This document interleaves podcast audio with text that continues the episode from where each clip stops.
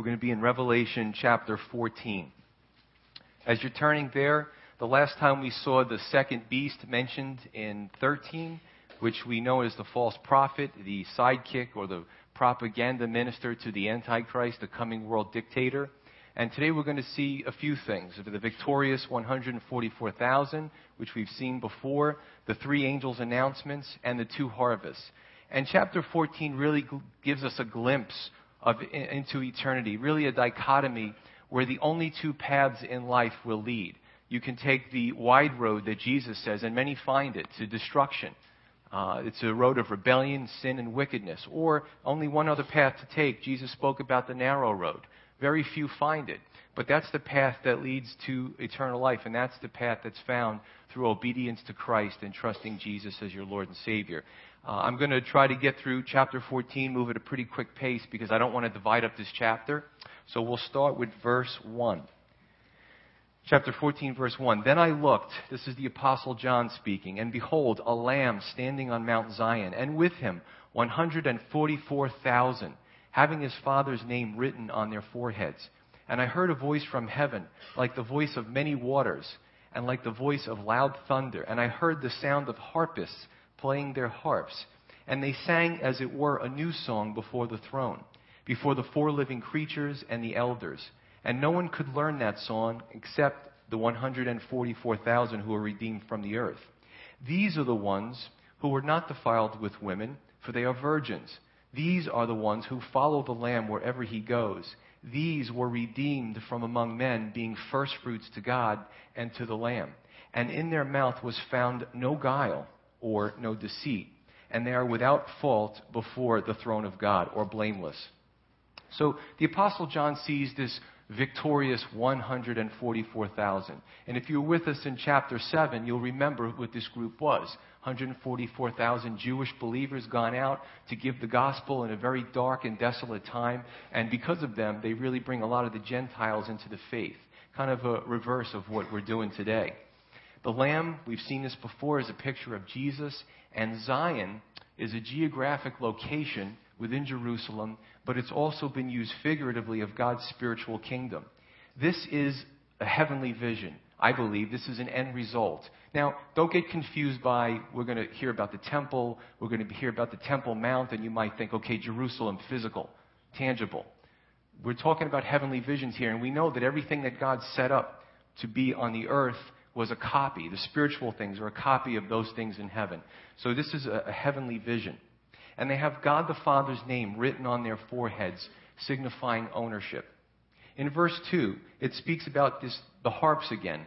It's interesting, I looked it up, the word harp in Greek is kithara, which where in English we get the word guitar from. So it's uh, some type of stringed instrument. I don't know if it's exactly the ones you see on the cartoons where they're strumming the keys, but maybe Dave, when you go to heaven, you could apply for the accompaniment there. I mean, I'll be able to retire. There'll be no need for police officers or pastors, so I'm just going to have my ease, but maybe I can listen to Dave play.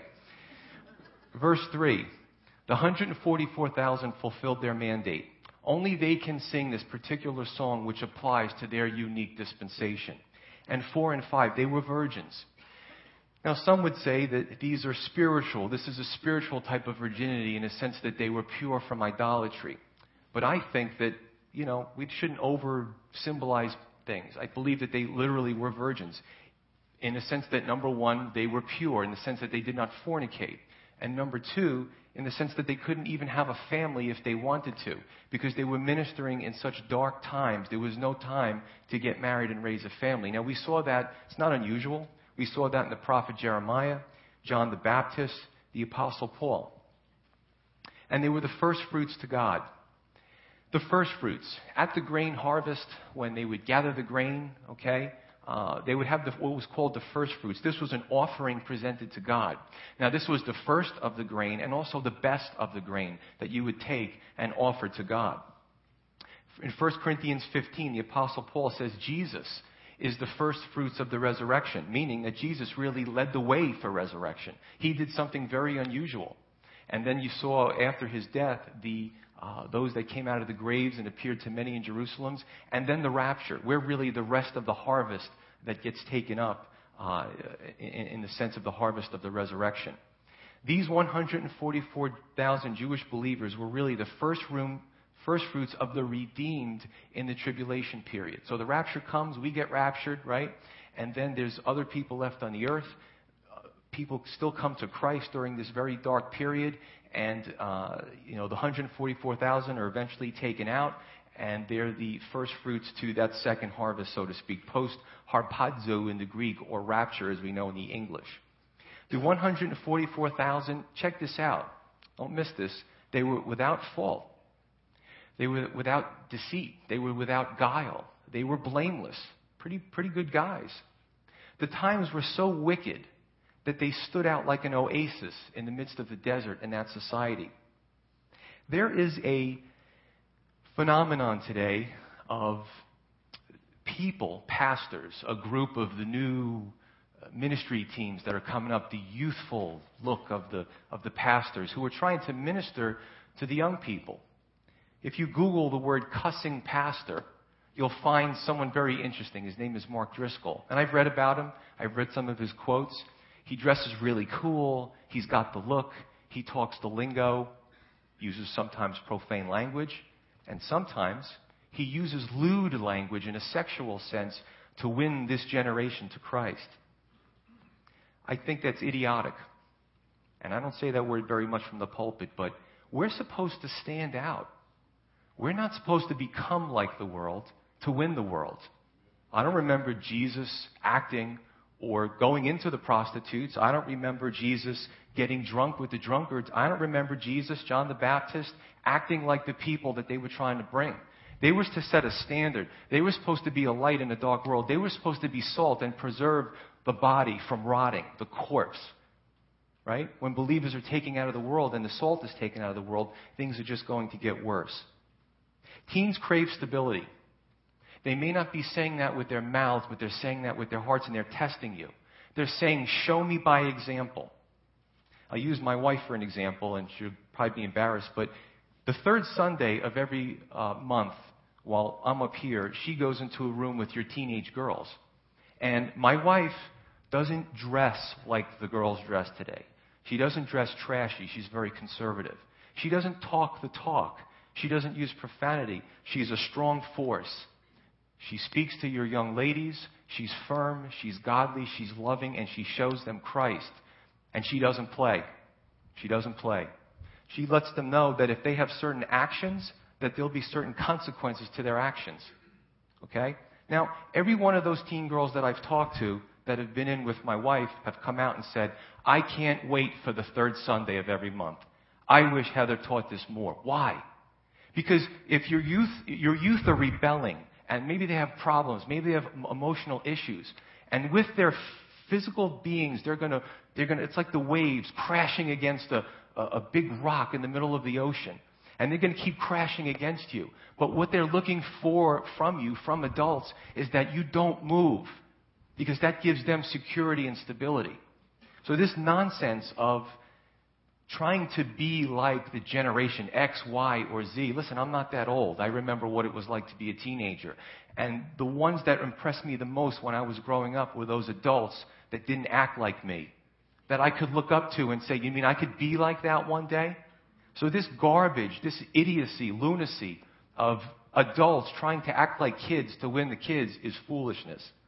How many youth pastors have to fall into sexual sin because they're loose on their morals before we realize that it's not the way to go? We need to be strong for our young people. We need to set that example. And leaders in general, we're supposed to set an example. We're not supposed to fellowship with others so we can be carnal and fleshy. We're not supposed to become like the world to win the world to Christ. We need to be salt and light. Who's the bigger influence? Is it you or the unsaved people that you know? Hopefully, you're rubbing off on them and they're not rubbing off on you. It's important to note. First Chronicles 16:9 is one of my favorite uh, scriptures, and I'll paraphrase it. It says, "The eyes of the Lord scan the earth. They run to and fro upon the face of the earth. And God is just looking for some people that are loyal to Him, that He can show Himself strong through. He's looking for loyalty.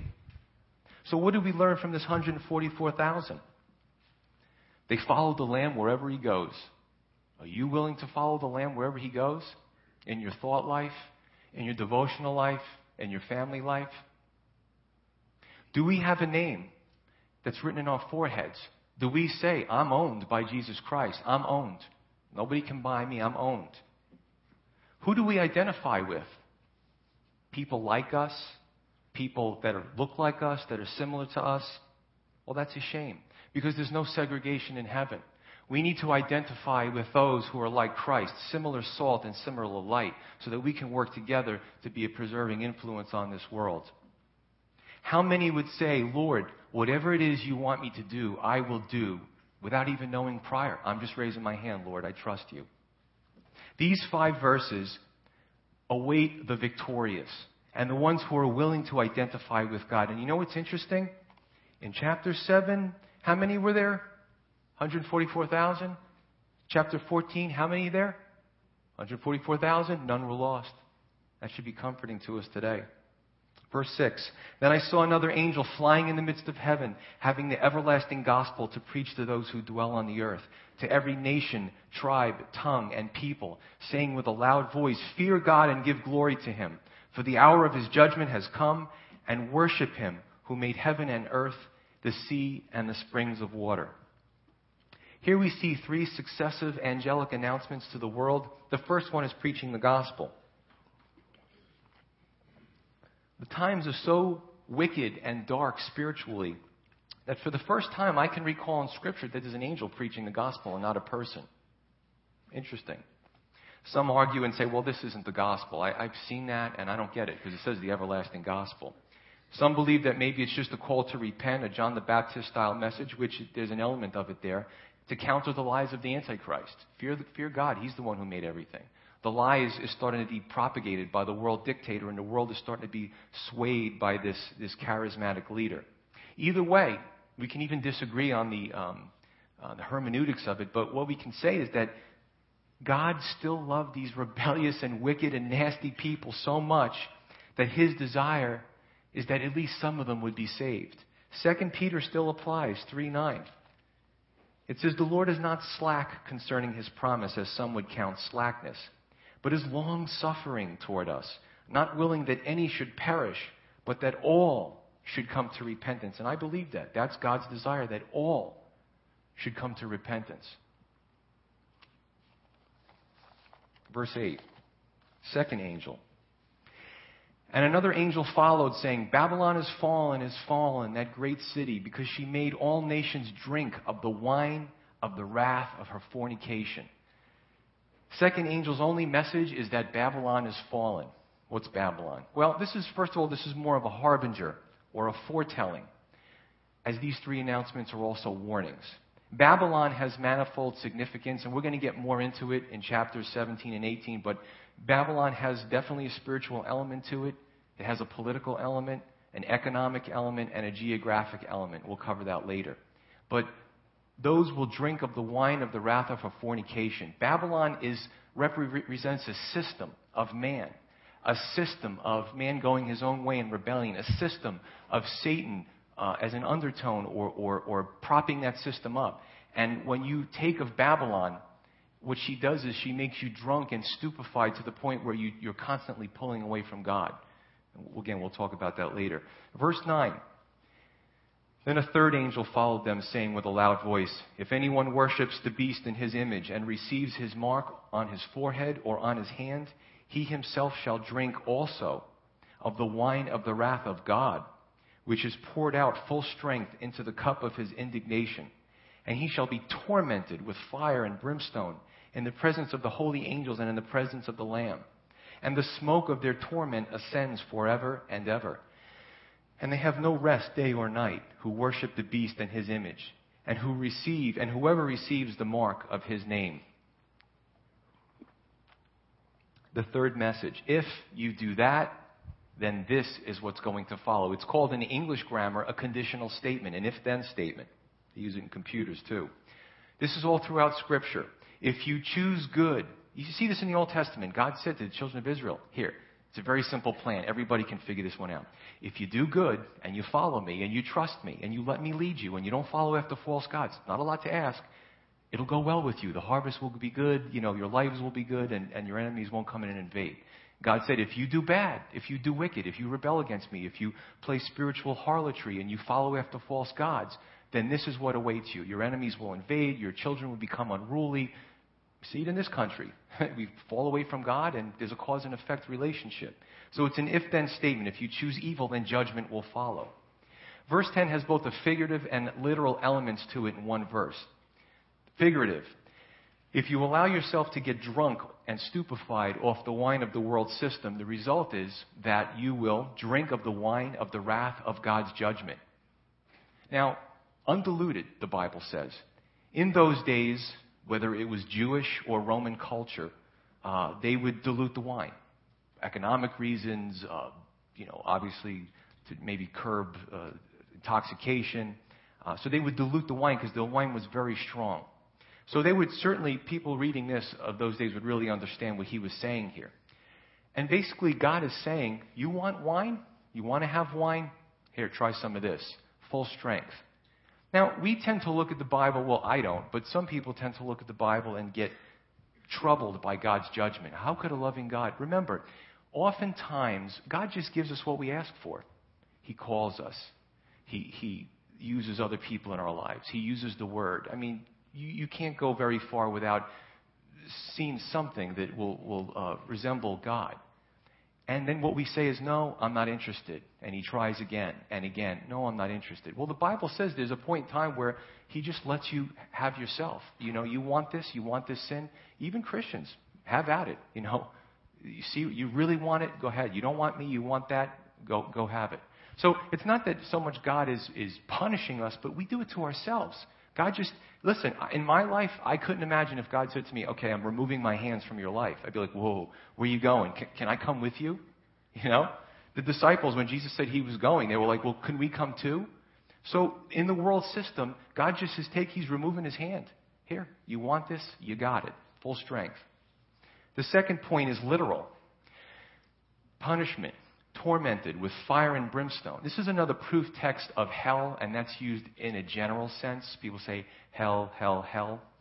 It's really eternal punishment. The correct term is the lake of fire. Because we'll read at the end of uh, Revelation that death and Hades are actually taken together and thrown into the lake of fire that burns forever and ever. Pretty awful picture. God's final judgment will not be diluted with grace and mercy. That's a time, there's grace and mercy now, but there's going to be a time for those who are wicked and rebellious in the final judgment. There's going to be no grace and mercy. And I shudder to think of something like that. This is the proverbial point of no return. They'll start to believe the lie. They're not going to, some will, many won't listen to the angel. Uh, they'll have that strong delusion. They'll believe the lie that's propagated, and their, their seal, their fate will be sealed, so to speak. Now, this is not an enjoyable topic, but it's necessary. And there are many that avoid this topic because they might lose congregants. Oh, talking about hell, that's archaic. That's I don't want to hear it. It's going to ruin my Sunday. But you know what? This is where we are in the scripture, and we're going to talk about it. Four aspects according to these scriptures here. Number one, hell is conscious. Okay? If I drop something on my foot right now, I would be conscious that my toe hurt. Okay, I would, my brain would know, boy, that, that hurts. I don't know if you have a brain in your new bodies when you go to hell, but the bottom line is you're going to be conscious of what's going on. It's not going to be like you're in some type of twilight or, or it's going to be conscious. Two, it's going to be eternal. It's going to be unabated. It continues forever and ever and ever. I can't imagine anything continuing that long to that magnitude. Three, it's going to be tormentuous. It's not just that, oh, I'm going to go on a vacation. I'm going to be separated from God. I don't like him anyway. No. It's going to be tormentuous. It's going to be painful. It's going to be searing. It's going to be miserable. And it's not going to end. And four, it's going to be unmerciful. Whatever you say, whatever you think, whatever you want, it doesn't matter. It's, it's, it's just going to be unmerciful. But remember, nobody has to go there. You see, as human beings, we've all sinned and fallen short of the glory of God. That's what the Bible, uh, short of the glory of, of God, and that's what the Bible says. And sin demands a punishment. It demands judgment. And those who sin and rebel, hell is waiting for them. But Jesus came to the earth, died for our sins, and shed his blood so that he could take all of our sins and he could bury it with him. But that's only part of the equation. The second part is you have to receive that gift of eternal life. You have to want it, you have to receive it. Okay? Our society has a problem. This, this certain message, um, our society certainly has problems with consequences. But understand there's consequences to everything. We look at the uh, incursion of Israel and Hamas, and uh, it, it is troubling, the death toll over there. But you know, 7,200 rockets were fired into Israel. They've counted them 7,200 rockets since 2005. That's pretty bad. And they fire them, unfortunately, from silos that they build into apartment complexes, so there's no retaliation. I've seen the videos of it. You know, it's, it's real stuff. Uh, the Israelis have great intelligence. And this is the consequences. What if, what if Mexico fired one rocket into our country? You think we would wait for the other 7,199? I don't think so. There's consequences. The world and society doesn't like the dirty job that the military has to do, and even police. But there's consequences to our actions. The world doesn't like the scriptures because of judgment. They don't like to hear that stuff. But there's consequences. And largely it's because there's no reverence for God anymore. There's no reverence for authority. And as a society, we all make excuses for our actions. The serial killer, you know, he didn't get a train when he was 10.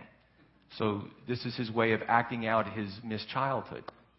I'm sorry, it doesn't hold water. What about the people's lives that you took? God's love is a righteous love.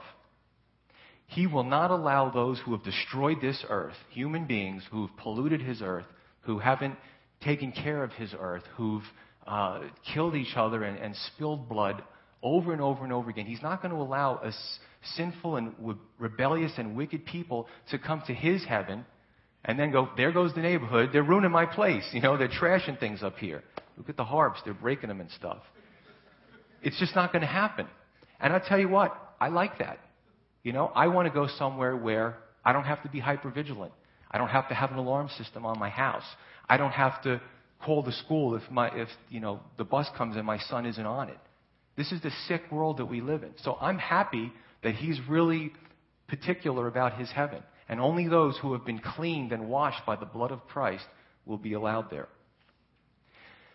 The three angels' messages really are a message of mercy prior to judgment. When you love someone enough, you warn them of their sinful or carnal behavior. And there's one of two ways they can respond. One is they can take the correction and be saved from the trouble, or two, they can disregard it. And it may not happen right away, but they'll fall and they'll fall hard.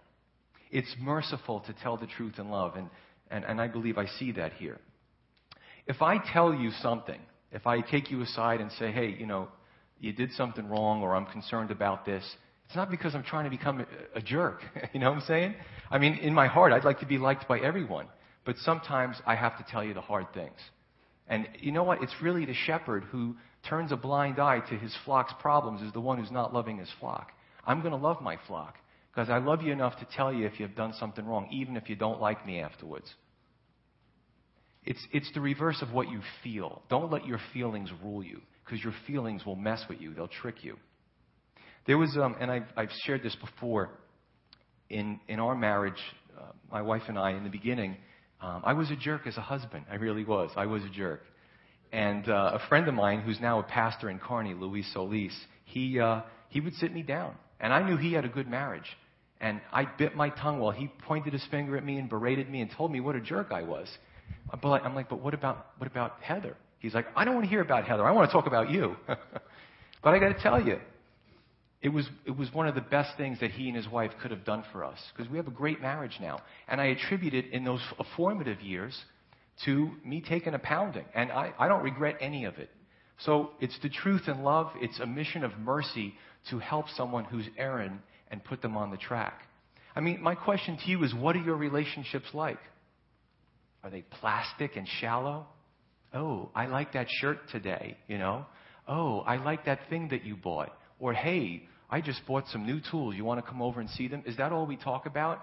Because if our relationships don't go deeper, what, what good are they? If the roots don't go down deep, when the storms come, the thing just gets uprooted. So we really need to examine our relationships and see are we just friendly with everybody, or do we have deep, strong, lasting relationships? Verse 12. Here is the patience of the saints. Here are those who keep the commandments of God and the faith of Jesus. Then I heard a voice from heaven saying to me, Write, blessed are the dead who die in the Lord from now on. Yes, says the Spirit, that they may rest from their labors, and their works do follow them. Some um, translations help to make this easier reading, but basically, the saints need encouragement to endure, especially during this rough time period. They need to persevere because their temporary tribulation wouldn't compare to the eternity of heaven. Paul often spoke about these present trials, these present sufferings, can't compare to the glory of heaven, to what the Lord has prepared for us, for what's waiting for us in eternity. When you t- look at eternity and we look at our fleeting problems, they really don't measure up. He says, Blessed are the dead who die from now on in this time period. There's a special blessing for those who do persevere during this difficult time. This is a, another, I guess you could say, a beatitude in Revelation. The first beatitude was, Blessed is he who hears this prophecy, who reads, who hears this prophecy, and who actually applies it for the time is at hand. And here's another one of those blessings. And then he says, To rest from the labor, from your labor, and your works will follow you. This is an insight to the rewards received in heaven for what we've done here. And we see that through the scripture. The different scriptures talk about different rewards that we will get, different consequences for our actions, good actions, serving the Lord, consequences in heaven. So, what rewards are waiting for us? Some Christians barely make it to heaven, let alone receiving heavenly rewards. Perseverance and patience. What is it that God is wanting you to persevere through right now in light of what I just read? Listen, everybody has trials. You know, I'm not going to minimize yours, you won't minimize mine. But when I look at what's going to happen to these folks, these Christians, these believers who go through this very dark time period where probably churches won't be allowed, you may not find another Christian for another 10 miles, whatever it is, they're going to have to go it alone through this very difficult time. But perseverance and patience, no matter where you are as a believer, no matter what time period, God calls us to persevere and to have patience. Could be a financial issue. And I'm hearing that more and more with what's going on. People are nervous. What's going to happen with my retirement? What's going to happen with my job? Uh, can I even find a job? Could be a marital issue. Some may be struggling for years with maybe, you know, there's some that come to us and say, I'm struggling. Can you help us out? Can you pray for us? And then there's some that, some that are very quiet. You know, you don't know what happens in somebody else's home. Could be a marital issue that you're going through. Could be character assassination. But, but I was really right, and nobody believes me. It could be chronic health issues. It could be relationships. Who doesn't, really? If you look at a cross section of society, even Christianity, who doesn't have one problem with a relationship somewhere, right? There's always, we wear against each other because we're all selfish and we're all sinners. So we, we run into these relationship issues. And some may raise their hand and say, How about E, all the above? you know, pray for me. And my question is, what is the word speaking to you today? Because the word is speaking to you today. What is it that you need to persevere and have patience through and trust God? That's the key. We can do it on our own, go on autopilot, and maybe get through some of those twists and turns. But pretty soon you realize as a believer, something's not right. Somewhere I left God behind, and I try to do it myself. So, what is it God can help you through today that you're, you're dealing with? Maybe this message hit the spot to some of you. Verse 14. And I looked, and behold, a white cloud. And on the cloud sat one like the Son of Man, having on his head a golden crown, and in his hand a sharp sickle. And another angel came out of the temple, crying with a loud voice to him who sat on the cloud, Thrust in your sickle and reap, for the time has come for you to reap, for the harvest of the earth is ripe.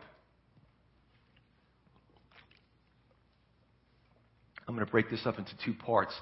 14 through 16 is the first harvest, and uh, 17 through 20, the last few verses, as the, the, the second harvest.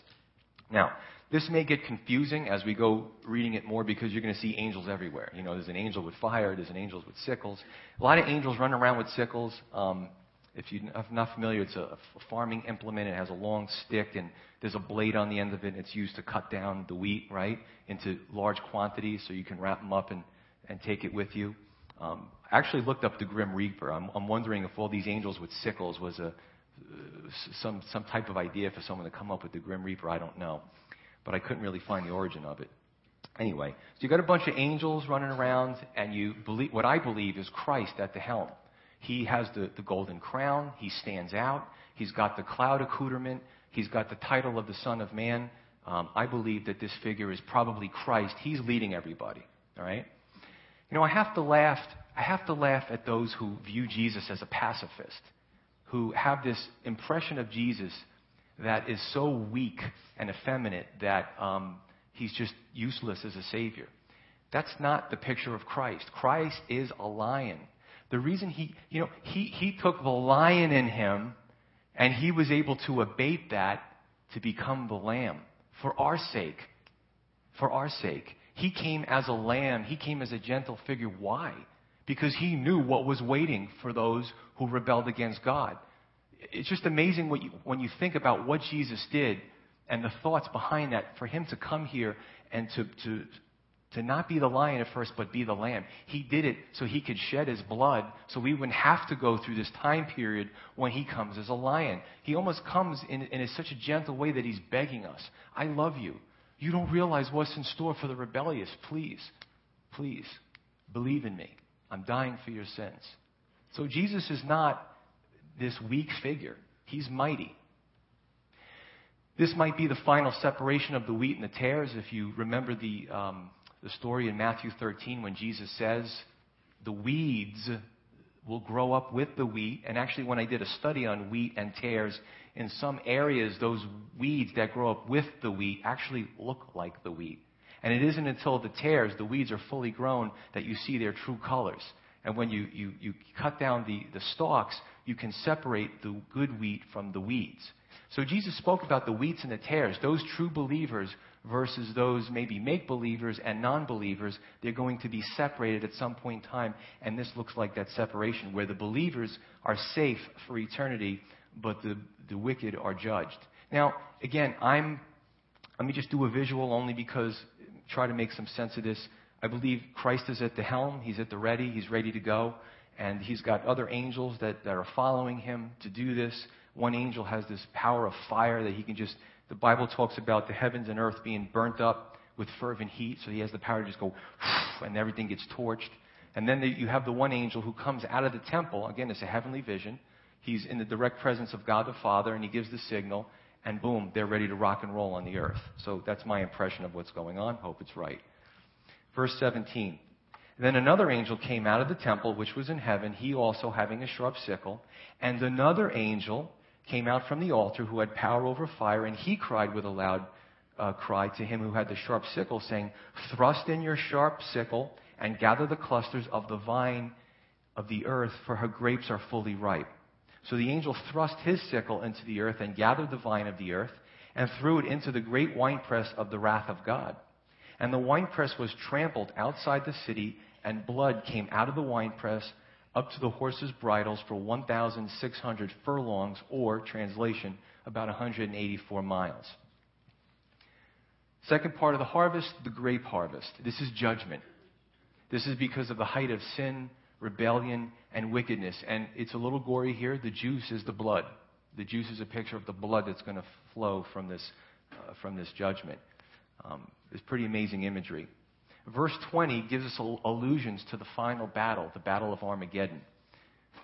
And in the book of Revelation, there's a few concepts the mark of the beast, the Antichrist, the 666, and this is another one. Even if someone's a non believer, they understand, oh, Armageddon is the last great battle.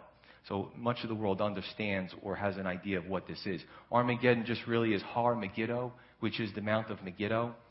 And I've seen a picture of this. This is a, a, a portion of land in Israel where I've seen the photos. For miles, it's just flat. It's a, a perfect place for armies to line up against each other, especially, and many, many uh, battles were fought at Megiddo. Uh, but what was beneficial, or nobody really had the advantage, you would face your army before the age of, of aircraft. They would, you know, the archers, the spearmen, the, uh, the cavalry, and they would face up and they would, you know, go to war. So a lot of battles, a lot of blood is flown at Megiddo, and there will be uh, one more great battle to end all battles. And Psalm 2, I've covered this many times from Scripture, is a foreshadowing of the world going against God. Why do the people plot a vain thing? It's, it's futile. Why would you even think you could go up against God and win? But this is where that's going to happen. This is where the carnage is so great and the blood flows up to the, the horses' bridles, which is about maybe four feet high. And what's interesting, incidentally, is they've measured the distance from Megiddo southeast to Petra. Remember, we talked about Petra? Antichrist attacks, uh, the Jewish people flee, they go east, and they go into uh, Petra, and they find safety in that rock city, in, which is we know is modern day Jordan. And what's interesting about that is Petra, the old name was called Bozrah, not the Basra in Iraq, a different spelling. Bozrah, which means sheepfold or sheep pen. And it gets even better. In 1994, July 1994, Israel and Jordan signed a peace treaty. So you talk about all these events. We talked about the, um, the European Union, 1994, the Maastricht Treaty, I believe it was 94, 96. We talked about uh, this peace treaty between Jordan today and Israel, 90, 1994, which was, um, do my math real quick, 14 years ago, uh, real quick. And uh, this is one of the few peace treaties that Israel has with Muslim dominated countries. So everything is set up before July 1994. There were those who would come into Petra and they'd be arrested or they'd be something would happen to them because Jordan didn't have that treaty with Israel. Now the doors are opened up. So pretty fascinating about the uh, Battle of Megiddo or Armageddon. Uh, and if, what, two more scriptures I'm going to read, and then I'm going to wrap it up uh, and, and, just kind of make sense of this. When the Lord comes back, when the Christ comes back, the Messiah, as we know, Yeshua, Jesus, he's going to come back in judgment. He's going to come back as that lion. And most Calvaries understand that he will uh, set his feet down on the Mount of Olives, and the, the, the, Mount of Olives will split. This is all eschatological, interesting stuff. I'll read two scriptures from Zechariah 14 verse 3 and 4, then the Lord will go forth and fight against those nations. This is the Old Testament. As he fights in the day of battle, and in that day his feet will stand on the Mount of Olives, which faces Jerusalem on the east, and the Mount of Olives shall be split in two from east to west, making a very large valley. Half of the mountain shall move toward the north, and half of it toward the south. And then there's another scripture, Isaiah 63 which also talks about the Lord's return, but he's in a different location, and I'm going to bring this together. Isaiah 63, verses 1 through 6, the vengeance of God, Old Testament. Who is this who comes from Edom with dyed garments from Bozrah or Petra or the rock city there in Jordan? This one who is glorious in his apparel, traveling in the greatness of his strength. I speak in righteousness, mighty to save. Why is your apparel red? and your garments like one who treads the winepress. I have trodden the winepress alone. He doesn't need our help. And from the peoples, no one was with me. For I have trodden them in my anger and trampled them in my fury. Their blood is sprinkled upon my garments, and I have stained all my robes. For the day of vengeance is in my heart, and the year of my redeemed has come. I looked, but there was none to help, and I wondered that there was no one to uphold. Therefore, my own arm brought salvation for me and my own fury had sustained me. I have trodden down the peoples in my anger, made them drunk in my fury, and brought down their strength to the earth. So you have a few locations here. You have Megiddo, which is uh, northwest of Jerusalem. You have Jerusalem. It's kind of like a, a, straight line in a sense. And then you have uh, Petra uh, in the area of Jordan, or Bozrah. And we know that the Messiah will come to, to the Mount of Olives. We know that he'll be fighting in the Battle of Megiddo. And we also know that he will go into this Petra area and save his, the fleeing Jews who found refuge and, and, and save them from the armies that are going to come after them. Uh, so you, you see these few locations that, that Jesus is going to come to when he comes back in judgment. And different Bible scholars argue about, well, he went to Bozrah first, and then he went to the Mount of Olives, and then he went to Megiddo. You know what? I'm, I'm not going to get into that, but just suffice it to say that when he comes back, talked about the grapes, talked about the blood, talked about the judgment. You see the second harvest of judgment. And it should be pretty scary, especially for those who maybe don't know the Lord and who maybe are living a rebellious and uh, very wicked life, and you know you are. and you've been running from the Lord. It should be very sobering. We don't go into judgment all that much, but in this book, we're in judgment. So, in closing, it's a pretty graphic, gory, maybe unsettling display. And some may say, some may struggle with this. As a new believer, I struggled a little bit until I really understood the scriptures. Well, how could a loving God, and, we've gone through that. But it's also because we're desensitized. In our society, we're desensitized to justice. There's always a reason why the offender or the wicked get away with stuff. We see it all the way back in the Old Testament. So that's where, where we're at. In Europe, they're so enlightened that they've abolished the death penalty, but they'll still murder millions of babies in the womb, right? We're, we're going that way too. We don't want to punish the ones who should be punished, but what we do is we'll kill babies in the wombs. Uh, if this FOCA goes through, this Freedom of Choice Act, do your homework, Google it, pray for your president that he doesn't sign it, because it's going to bring more carnage into this country. So, you know, I have a perspective most of you don't have. In 18 years of law enforcement, I've seen victims of rapes, of murders. I've seen uh, so many things in my mind that some of them I forgot. Uh, there's just so much in there. And I've seen the injustice. There's a, a, a, phrase, and you've heard it in different forms no peace, no justice. And it's true. Without justice, there can't be peace. And in this world, there is no justice, so there's no peace. Most of the criminals and problematic people are running the countries of the world. You know, dictators are, are brutal, savage. Stalin, Hitler, um, you know, all these guys. And uh, there is no peace because there is no justice. And people are under the oppressive yokes of these dictatorships. You know, we celebrate Dr. Martin Luther King. But do you know across the Atlantic, there's still slavery? Can you believe that? Today in the world, there's still slavery. How is that? A lot of injustice in the world. God is going to come and righteously he will deal with the injustices and he will final settle the scores. So don't be brainwashed by what the media tells Christians they think that they should believe. Justice is good. The problem with, with, um, with you know, killing and vengeance is that if it's done inequitably, you, the wrong person gets sent to the chair. Or a, a person is, in the old days, they would lynch somebody and they didn't have all the facts. That's more injustice. So if, if I or you or anybody else was at the helm and we were the ones to mete out justice, it would be unfair because we're biased people. But when God metes out justice, it is good and it is righteous. And his heaven will be purified of the injustices and the unrighteousness of the world. So, in closing, this is a dichotomy between two harvests. The first one you saw, the wheat harvest with the sickle, it's good. And it separates the good from the bad, and the good are saved and safe eternally. And the, the second harvest is a bad one, the grape harvest. It's the, it's the rotten vine. It has to be cut down, and its grapes have to be squashed. It leads to suffering, torment, and punishment. The question is, which harvest will you be a part of? And which harvest do you want to be a part of? And only you can answer that question. Let's pray.